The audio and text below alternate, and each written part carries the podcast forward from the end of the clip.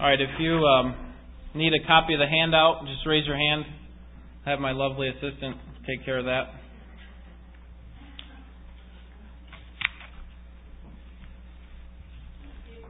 Let's begin in John chapter 13 this evening, the Gospel of John.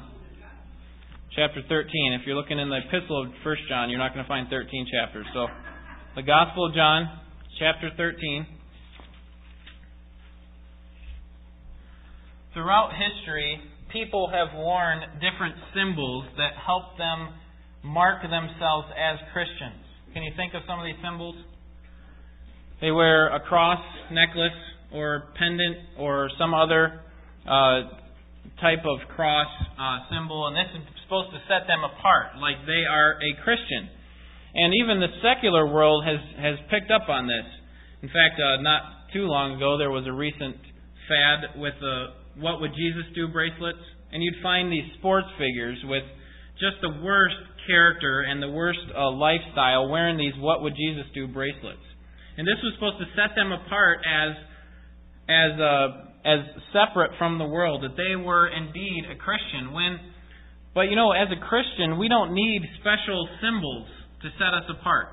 We don't need some sort of pendant or necklace or any type of jewelry to set us apart as a believer. The way that we are set apart in this world as a, a Christian is by our love. Let's begin reading in John chapter 13 and verse 34. Jesus says, A new commandment I give to you, that you love one another, even as I have loved you, that you also love one another. By this all men will know that you are my disciples, if you have love for one another. In uh, John chapter 15, verse 12, Jesus says, This is my commandment, that you love one another just as I have loved you. Galatians chapter 5 verse 22 says, But the fruit of the Spirit is love. That the very first one is love. Ephesians chapter 5 verse 2 says, And walk in love, just as Christ loved you and gave himself for us, an offering and a sacrifice to God as a fragrant aroma. 1 Thessalonians chapter 4 verse 9 says, Now as to the love of the brethren, you have no need for anyone to write you, for you yourselves are taught by God to love one another. And then turn to 1 John chapter 4. And before we get our, to our passage this evening, I'd like to show you one more verse on how that, uh, that very um, fruit of the Spirit of love sets us apart from everyone else in this world. No one can love like believers love. 1 John chapter 4 verse 7 we read, Beloved, let us love one another, for love is from God. And everyone who loves is born of God and knows God. Now, if you would turn to 1 John chapter 3 and verse 14. Tonight we're going to see that love for others is proof of spiritual life. Love for others is proof of spiritual life. Let's begin reading in chapter 3 and verse 14 we know that we have passed out of death into life because we have love for the brethren. He who does not love abides in death. Everyone who hates his brother is a murderer, and you know that no murderer has eternal life abiding in him. We know love by this, that he laid down his life for us, and we ought to lay down our lives for the brethren. But whoever has the world's goods and sees his brother in need and closes his heart against him, how does the love of God abide in him? Little children, let us not love with word or with tongue, but in deed and in truth. We will know by this that we are of the truth, and will assure our hearts before Him in whatever our heart condemns us. For God is greater than our heart and knows all things. Beloved, if our heart does not condemn us, we have confidence before God. And whatever we ask, we receive from Him, because we keep His commandments and do the things that are pleasing in His sight. This is His commandment, that we believe in the name of His Son, Jesus Christ, and love one another just as He commanded us. The one who keeps His commandments abide in Him, and He in Him. We know by this that He abides in us by the Spirit whom He has given us. Love for others is proof of spiritual life. We'll see this displayed in three three ways. We'll basically answer a couple questions. First of all, what does love look like? The appearance of love. We see this in verses 16 through 18. John begins with the the model of love in verse 16. He shows us that this model of love is displayed by the uh, the person who displayed love the best, and that was Jesus Christ. Verse 16 says, "We know love by this that he laid down his life for us, and we ought to lay down our lives for the brethren. So it's displayed for us in the perfect model, Jesus Christ. Never had there been a time when love was displayed so perfectly. Lots of people have tried to show their love to other people. Lots of people have have spoken about how they love someone. But never has love been displayed in this way, where a person came and died for a group of people who were totally unworthy of, of his dying for them. And that's what Jesus did. But not only is love displayed for us in Jesus Christ, love for others sees a need. Verse 17 says, But, the, but whoever has the world's goods and sees his brother in need. So, John obviously in this verse is talking about people who see this need and then don't do anything about it. But I think the opposite is also true the point is, we should see the need. That's what love does. Love sees a need that is there and then responds to it, as we'll see. Because the next point is that love for others responds to a need. Verse 17 says, But whoever has the world's good, goods and sees his brother in need and closes his heart against him, how does the love of God abide in him? We could say it this way Whoever has the world's goods and sees his brother in need and then responds to that need, the love of God surely abides in him. That is what John is trying to tell us. That, that if we see the need, it's not enough. Okay, seeing the need is, is an important part. But John's point is we have to respond to the need. We have to use our own resources, whether that be our time, whether that be prayer, whether that be finances, whether that be our own possessions, and as we'll see in just a few minutes, it could be even our lives. How much are we willing to give of ourselves to other people? Most of the time, when we see a need, we think about how it will affect us. And rightfully so. We have responsibilities that we have to maintain, responsibilities that we have to take care of.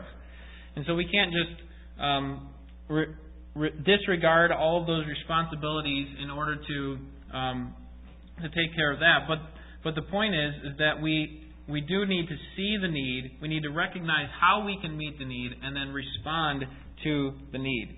It's not something that, that needs to be passed on to someone else or some other group, maybe the church. Oh, that's the church's responsibility. If we see the need as an individual, if we have the resources to meet that need, then we need to do it. Because John says here, if you have the resources to do it, if you see the need, and yet you close your heart to that person who has the need, how can the love of God abide in you? How can it? The point is, it cannot. Because believers love. The, the, the mark of a true believer is love, um, among many others. But, but one of the marks that John is showing us tonight is, is the mark of love. Love for others is expressed in action, not simply in word. Verse 18. Little children, let us not love with word or with tongue, but in deed and in truth. You see, we get the example here from Jesus, verse 16, where he lays down his life for others, and we ought to lay down our lives for the brethren. So we say, yes, if it came to it, I love you so much that I'd be willing to die for you. That's easy for us to say. But John is saying, don't don't just give me words. Okay? It's, it's not enough to give me words because you can't really wor- love in word only. You have to love in action. So put the set the words aside, he says, and and you need to love in deed and in truth. And that is, you see a need, respond to it. Don't wait till you get to a point in your life where, okay, this is going to be a matter of life and death for me. Now I'm willing to lay down for that person, be, lay down my life for that person, because you know what? If you get to that point, you will not be willing to lay down your life for that person if you have not been loving them all along. If you have not been responding to needs that you have seen in their lives. And so it's not enough to love in word or in tongue.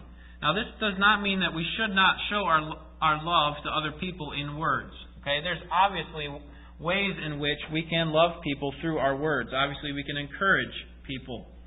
We can um, we can exhort them to, to love and good works. So, but this should not be the only way that we love somebody because words simply are the easiest way to show that we love someone, but it's not the, the best way. You know, I can tell my wife that I love her very much. But she doesn't really believe that until she sees it displayed in my actions.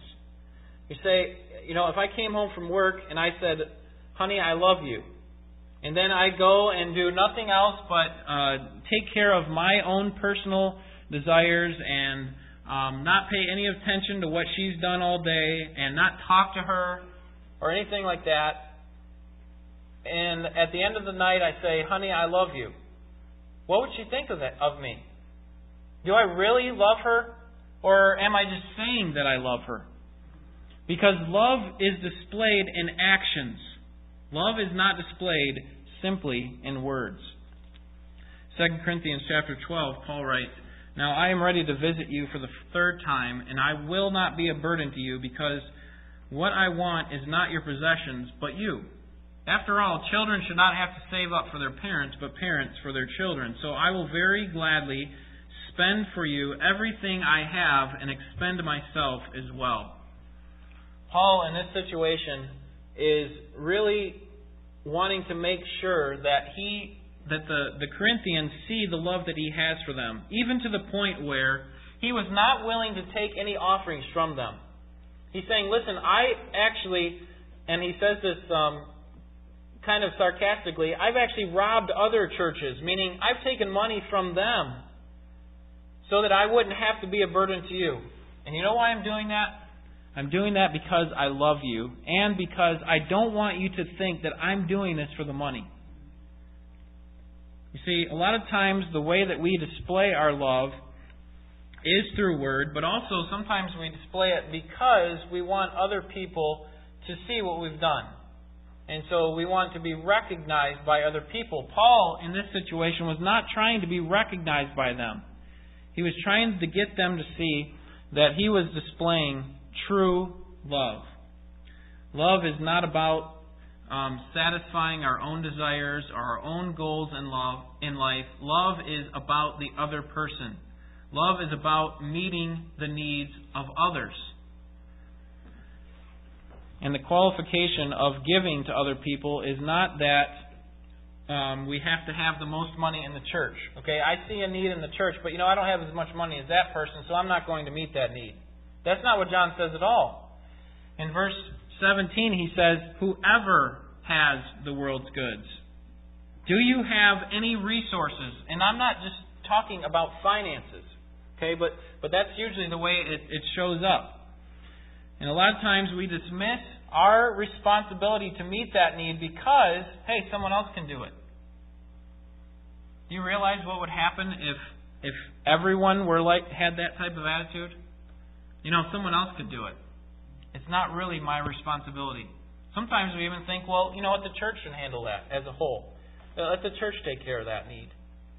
But that's not what John says at all. He says, if you see a need, if anyone sees a need, and has the world's goods, has God given you the resources to meet the, someone's need?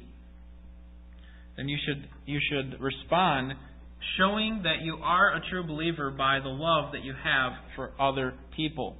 Sometimes we pass it, pass that responsibility onto the church and we say, well, you know what? I give money to the church, so we'll let the church handle that. But you know, it's, sometimes that really becomes a crutch for us because we think that it's like paying a bill. We put money in the offering plate, therefore I have no responsibility to love other people because I'm loving them through my money that I'm giving to the church. But that is not the case at all. We must show our love for other people by meeting their needs out of our own resources, above and beyond what we give to the church. Now, obviously, it's a good thing to give to the church, but I'm, but I don't think our duty ends there. Our responsibility does not end when we put that envelope in the in the offering plate. A person who has the world's goods, who sees the need but does not do it, is a person who closes his heart to that one who has the need and does not have the love of God in him. That is John's point. Love for others is displayed in action, not in word. Love for others is primarily displayed toward other believers. I want you to notice how many times John speaks about love for the brethren. Remember, he's writing to churches here. He says in verse 14, We know that we have passed out of death into life because we love the world. Is that what he says? No, he says because we have love, we love the brethren. Look at verse 16. We know love by this, that he laid down his life for us, and we ought to lay down our lives for our unsaved neighbors. No, he says, for our brethren. Verse 17. But whoever has the world's goods and sees his family member who is an unbeliever in need and closes his heart against him does not have the love of God in him. Now don't get me wrong, it's not it's not incorrect for us to give of ourselves to the world. Okay, if we see a need in the world, we respond to it. But the primary way in which you show the love of God is as you see a need within the local church and respond to it. Our response should not be that we give to the church and allow the church to handle it. It should be that we respond to it ourselves. And you know what happens when that type of love is, is displayed? in believers' lives. People within the church are encouraged, certainly. God obviously is honored because you are doing as He has asked, but also the world begins to see this. The world sees this from the outside. Wow, they have a special connection with each other. They give of themselves without thought of any return. What is it that is different about these people? And sometimes God uses the love that we have for one another to be a testimony of the love of Christ that He has put within us. And as we'll see, the source of that love can only come from God. It's not something that we can generate within ourselves. It's not something that we can just think hard enough about so that we well up enough love for another person. It's something that's generated by God. And that's the next point the source of our love. Where does love come from? Love comes from God. Verse 17 again says, But whoever has the world's goods and sees his brother in need and closes his heart against him, how does the love of God abide in him? The point is that we cannot have love for other people unless the love of God abides in us. And what happens is the love of God abides in us, then that flows out in love for others. So love for others is generated by a love from God. And so the implication is that those who have the love of God can love others. Those who do not have the love of God cannot truly, genuinely love others. Now, you, you may be thinking right now of unsaved people who seem to be very loving. In fact, they may be more loving in your mind than people that you know who are believers. But I would suggest to you that the love that they show is it, it, they may be giving of themselves, they may even give to the point of death, but they're always doing it with the wrong motive. Unbelievers cannot love God and unbelievers cannot love others truly. They can they only love themselves, and that is because they are of their father, the devil. The devil has sinned from the very beginning, and so they sin naturally, and they can only say yes to sin. They can't say no to sin. They constantly follow after it. And John says the way that, that believers are distinguished from unbelievers, the way that the church is set apart from the world is by this symbol of love. It sets us apart from all other people that we love others. So, what does love result in? We see the fruit of love in verses 14 and 15, and then verse 19 to the end of the passage. What does love result in? The first thing is that love results in proof of life. John is talking about in this book, if you remember, the proofs of life. Okay, he's talking about how we can check our spiritual pulse. How can a person know if he is truly, he or she is truly a believer? How can they know? And he's given several of them. First, he said that it's based on a, on a proper belief in God and in His Word. Second, you can have proof that you are a believer based on whether or not you obey. Do you obey what God has commanded? And then this is the third main one that he shows in this in this book, and that is that we love others. Look at verse 14. We know that we have passed out of death into life. Okay, John, what does it mean to pass out of death into life? To pass out of death into life is simply the idea of passing out of sin and ungodliness into a life of spiritual um, goodness and truth. And now we are now we can be godly. So John's saying, how can we know that we are a Christian? He says this way, we know that we are a Christian because we love the brethren. He who does not love abides in death. In other words, he who does not love is still an unbeliever. So one of the proofs that we have that, that we are a child of God is whether or not we love, we love other people. We love specifically other believers. So the question I think that we need to ask ourselves is do we love other people? He says, Those who do not love abide in death. Someone who abides in death is someone who's characterized by hate and has never experienced the, the new birth. Becoming a Christian is basically a resurrection from death to life and turning from hatred to love. I want you to notice in Galatians chapter 5, turn with me there to Galatians chapter 5. I want you to notice the list of sins that characterize an unbeliever, and then followed by the list of virtues that characterize a believer. Galatians chapter 5, verse 19. Now the deeds of the flesh are evident which are immorality, impurity, sensuality, idolatry, sorcery, enmities, strife, jealousy, outbursts of anger, disputes, dissensions, factions, envying, drunkenness, carousing, and things like these, of which I forewarn you, just as I have forewarned you, that those who practice such things will not inherit the kingdom of God.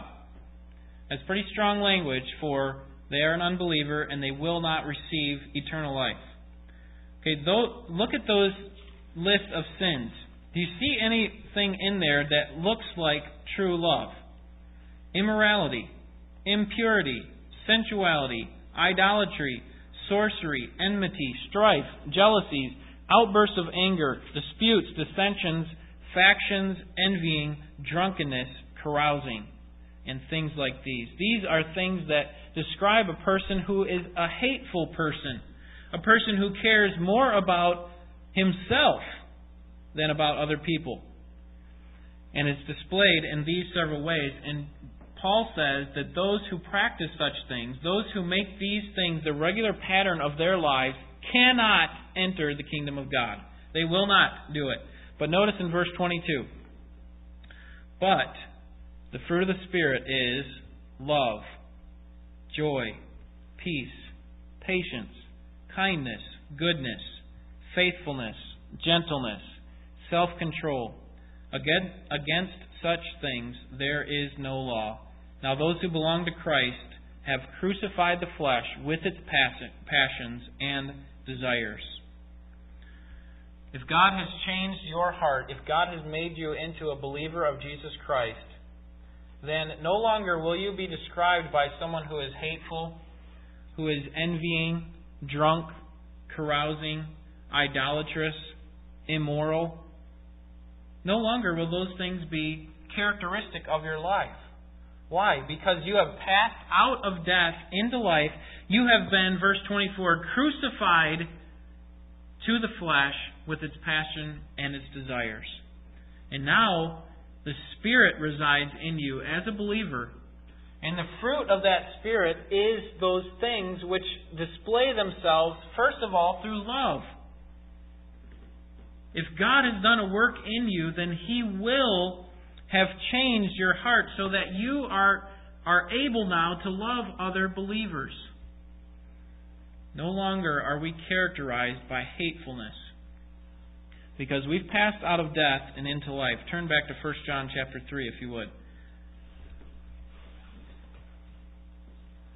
Those who respond in hatred toward the people of this world and toward the circumstances of this world are described as those who do not have life abiding in them. And John goes even farther by calling those who hate as those who are murderers. Look at verse 15. Everyone who hates his brother is a murderer, and you know that no murderer has eternal life abiding in him. John goes so far to, say that, you know, this, this idea of hatred is basically the same thing in God's eyes as murder. Jesus said as much in Matthew chapter 5 verse 22. He says if you have hatred for someone in your heart, it's no different than if you murdered that person. This speaks to the idea that the sin is not the primary outward action. It's not just that you said something mean to someone. It's not that you simply killed someone. It's the inward reflection, or it's the, the outward reflection of an inward attitude. It shows what's really in your heart. If your life is displayed in hatred, if your dis- life is displayed with, with envy and strife and jealousy and factions, that's because you have an inward attitude towards those things. Out of the abundance of the mouth, the heart speaks. And so we should not be surprised that John goes as far to say that, that if we are hateful in our attitude, then it's no different than we if we are a murderer. If we are a person who has taken someone else's life, who is made in the image of God. So the lack of love is evidence of spiritual life. The practice of love, on the other hand, is evidence of spiritual life. The practice of love is evidence of spiritual life. He says in verse 14, We know that we have passed out of death into life because we love the brethren. Verse 19 says, We will know by this that we are of the truth. That's another term for basically having saving faith. We will know that we have saving faith and will assure our heart before Him in whatever our heart condemns us. For God is greater than our heart and knows all things. Beloved, if our heart does not condemn us, we have confidence before God. The external sign of our internal change is that we love other believers. And that is why John uses this verb here in verse 14. We know that we have passed out of death into life because we love the brethren. Really, we could translate it that we are loving the brethren. That it is the continual pattern of our lives that we display love for other people. That is how we can know that we are a child of God. So the external sign of our internal change is that we love other believers. The practice of love is evidence of spiritual life, but the practice of love also negates a condemning heart. You see, what John is saying here in verses 19 through 21 is that our heart does not condemn us.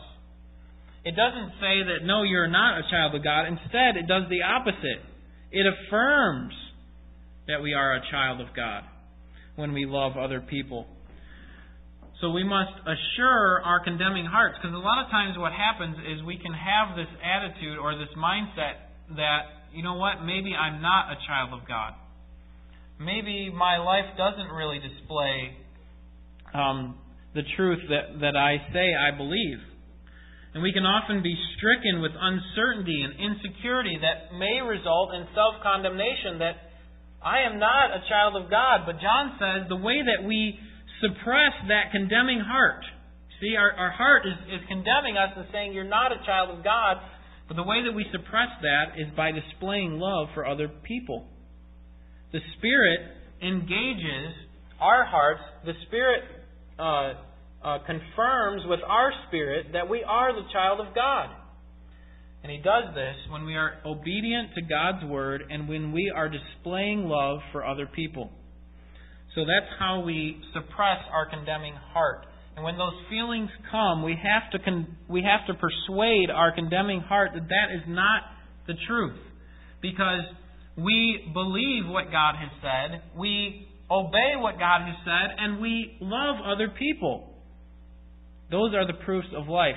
Now, I don't want you to get me wrong. Okay, when I say that when we have the proper beliefs, when we obey God and when we love, that is not how we become a believer. Those are simply evidences that we are a believer. Okay, God is the one who does the work of salvation within us. We cannot do it based on our own works. Titus 3 5 says, Not by works of righteousness which we have done, but according to His mercy He saved us.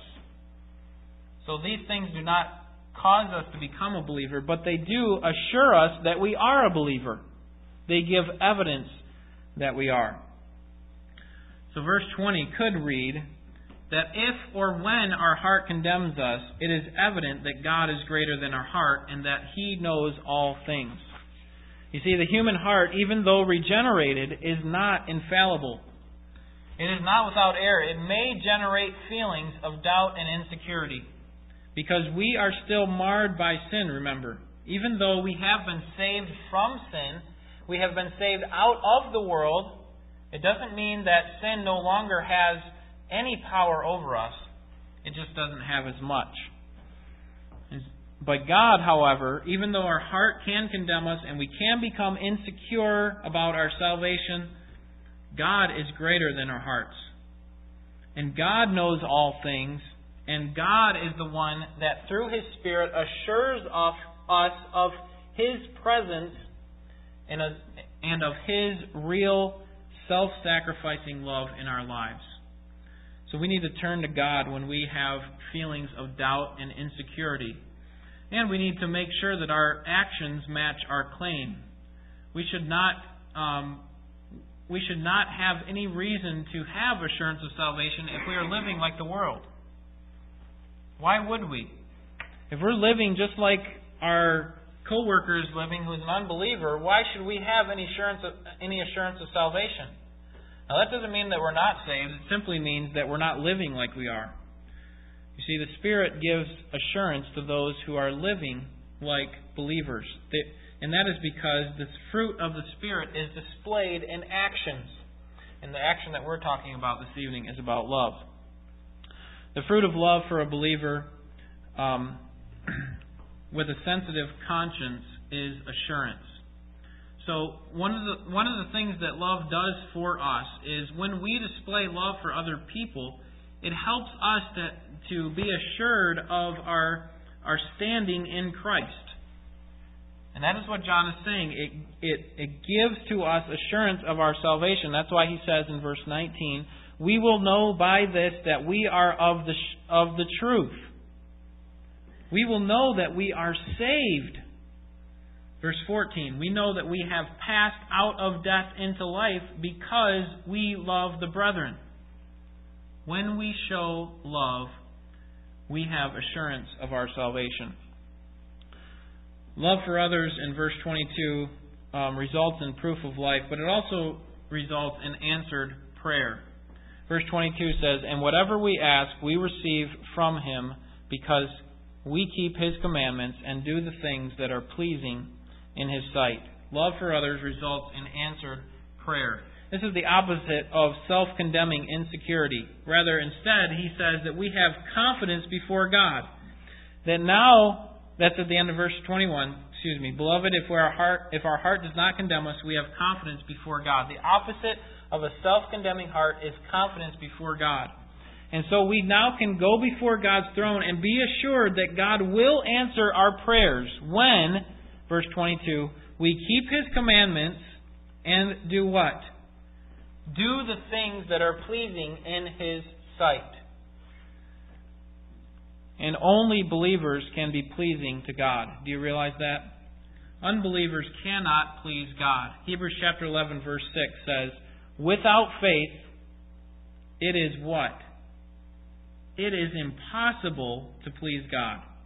Without faith, it is impossible to please God. Ephesians chapter 5, verses 8 through 10 tells us that we are to find out what is pleasing to the Lord. So many times we want to do the right thing, but we never go down that road of trying to find out what is pleasing to the Lord. We, we say, and maybe we even feel that we have as our goal to please God in all the things that we do.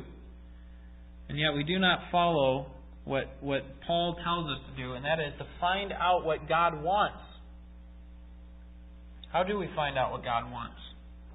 Well, obviously, we do that through prayer and the reading and the studying, understanding of the Word of God.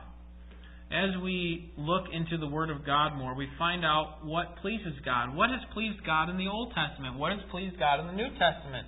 What is it that God demands of His people? That God demands of His people?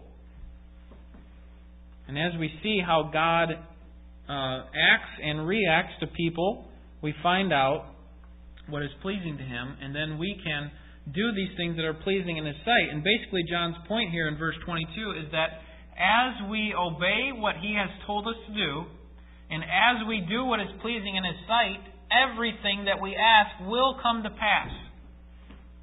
Because now we are praying in such a way that, that is pleasing to God. It's not self centered prayer. I mean, how many times as a young person did you pray for a lot of money because you thought that's what you wanted? Or you thought maybe that's what you needed? God, I need more money. Give me a million dollars. Or give me. My prayer as a child was to have a Lamborghini. That was my favorite car. Okay, that wasn't a very good prayer. Because that was all self centered. That was that had nothing to do with God. You see, I wasn't trying to find out what was pleasing to God. I was trying to find out what was pleasing to myself. And the point is, is that as we become more like Christ and we find out what God wants for us, when we pray, we can ask anything in Christ's name and He will do it. Now, obviously, we don't know all of God's plans, all of His plans and His purposes. So maybe, you know, you may be thinking, well, I would like to see this church grow. I would like to see these pews filled or something. That's a good thing. Wouldn't God, God want that? Well, that goes back to what we talked about this morning, and that is that we don't know all the information. Okay, we don't know what all is is is in the mind of God and the plan of God. Maybe He's trying to do something in each of our lives before we get to that point. Maybe we, if if He grows the church at, at a certain rate, or if it it just explodes at one uh, point in time, then maybe we would take all the glory for it. Maybe He's trying to get us to a place where we have become humbled and we recognize that it is God who is in control and that God is the one who deserves all the glory. So, this is um, this is a promise. In fact, Jesus Christ says the same sort of thing that if you ask anything in my name, I will do it. This is a promise, but we have to be careful that, that this does not mean that we will get whatever we ask. Okay, because the, the key qualification there, the key caveat is that we have to be doing what is pleasing to the Lord. We have to be asking in accordance with what God desires. Not an easy thing to do, but certainly a promise that we can hold for our, for ourselves. So the so the response um, to loving others is that we have answered prayer. And as believers, we now do have the ability to please God, unlike anyone else in this world. Only believers have the ability to please God.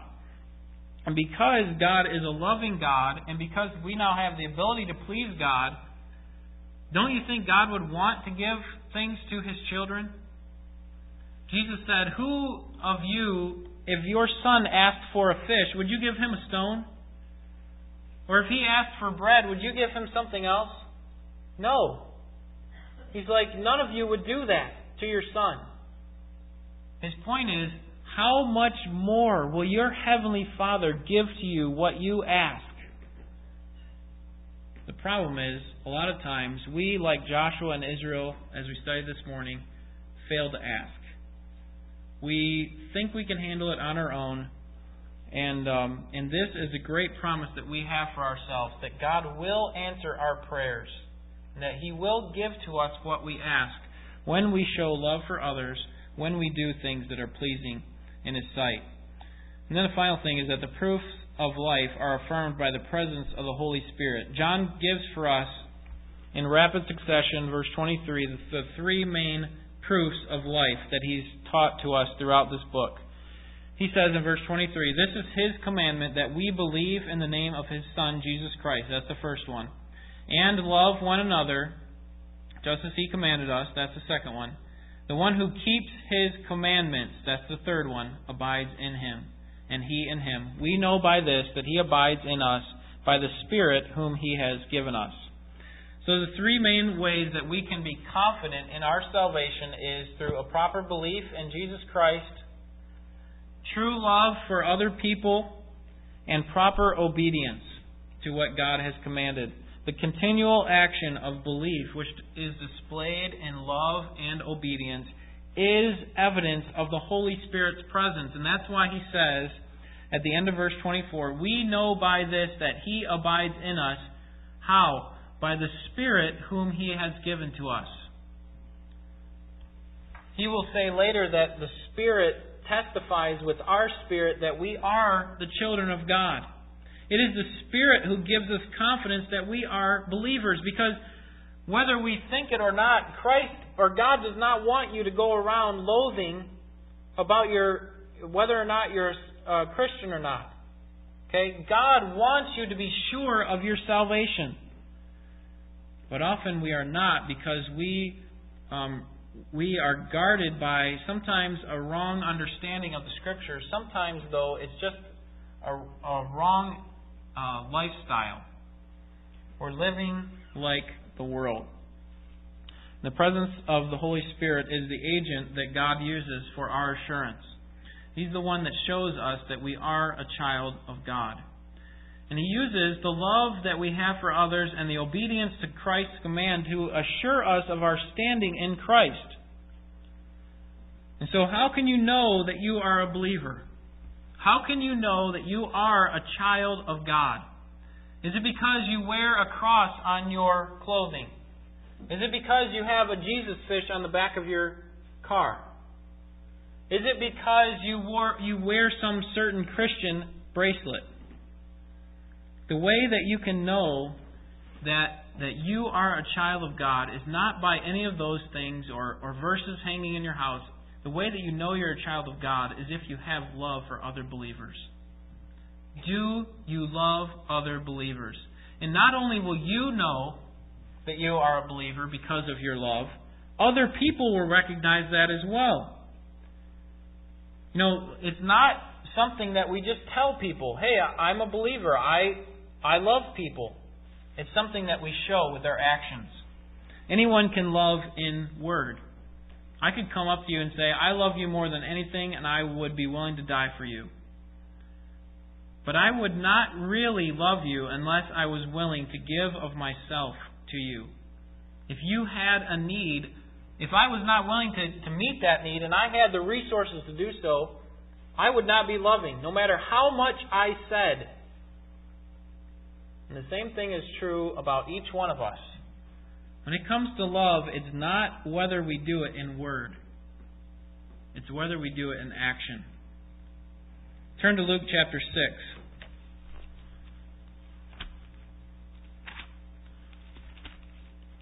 We'll read this passage. I'll comment, comment on it, and then we'll be done. Luke chapter 6.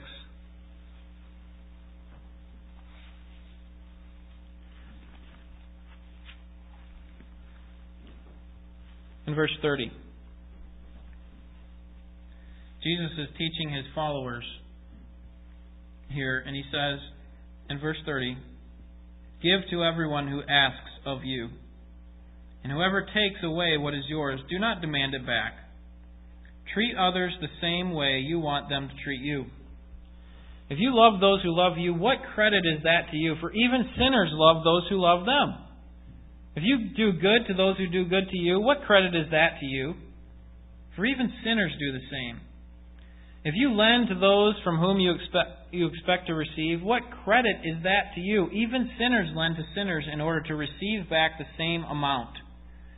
But love your enemies and do good and lend, expecting nothing in return, and your reward will be great. And you will be the sons of the Most High, for He Himself is kind to ungrateful and evil men. Be merciful, just as your Father is merciful. The way that we show that we have the characteristics of our Father, who is merciful, verse 36, is by showing mercy to other people. And sometimes we think, well, you know what?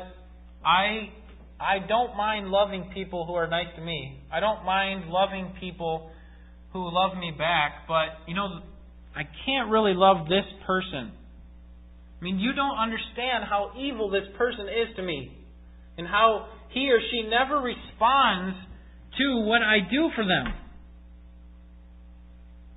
You know what? Loving like that happens all the time, all over the world, by unbelievers. You constantly see people loving people who love them back. But the true mark of a real believer is whether we love those people who do, not love us back. Are we willing to give of ourselves to others? To use our own resources to people who seem not to care? And are we willing to even do it to the point where we are loving our enemies? People who hate us. Because if we love people who love us, what credit is that to you, Jesus says? Even unbelievers do that. If we give expecting them to return, what credit is that to us? Even unbelievers do that. The real mark of true faith in Jesus Christ is true love for other believers. Whether or not we are willing to, to see a need, yes. But, but to respond to the need. Are you willing to do that?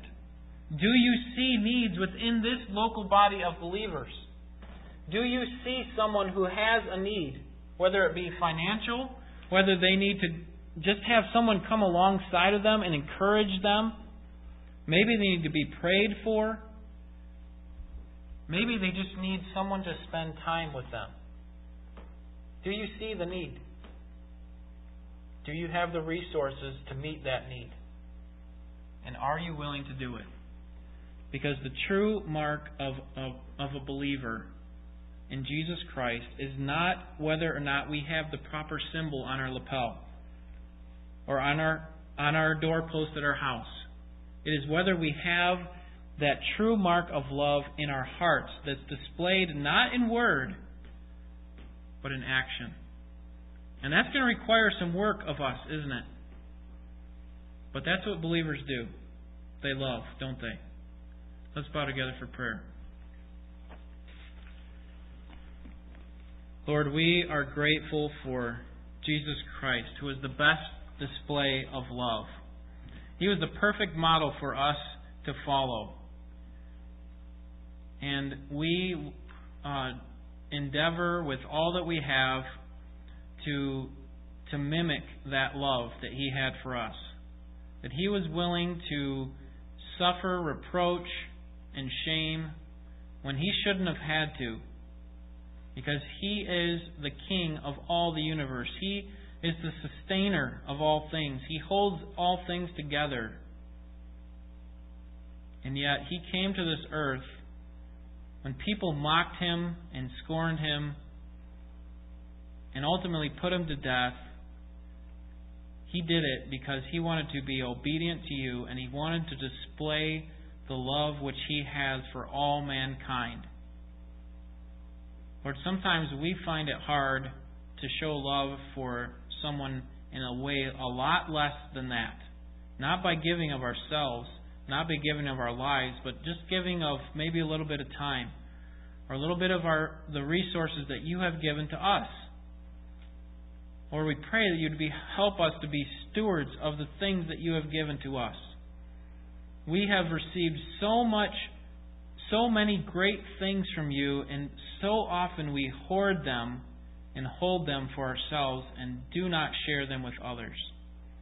Lord, I know that you're not calling for a communistic system or a socialistic uh, type system, but we understand that we should give to others as we see a need.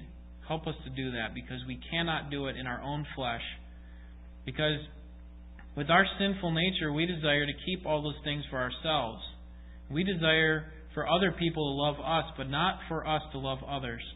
So we need your Spirit to work within us.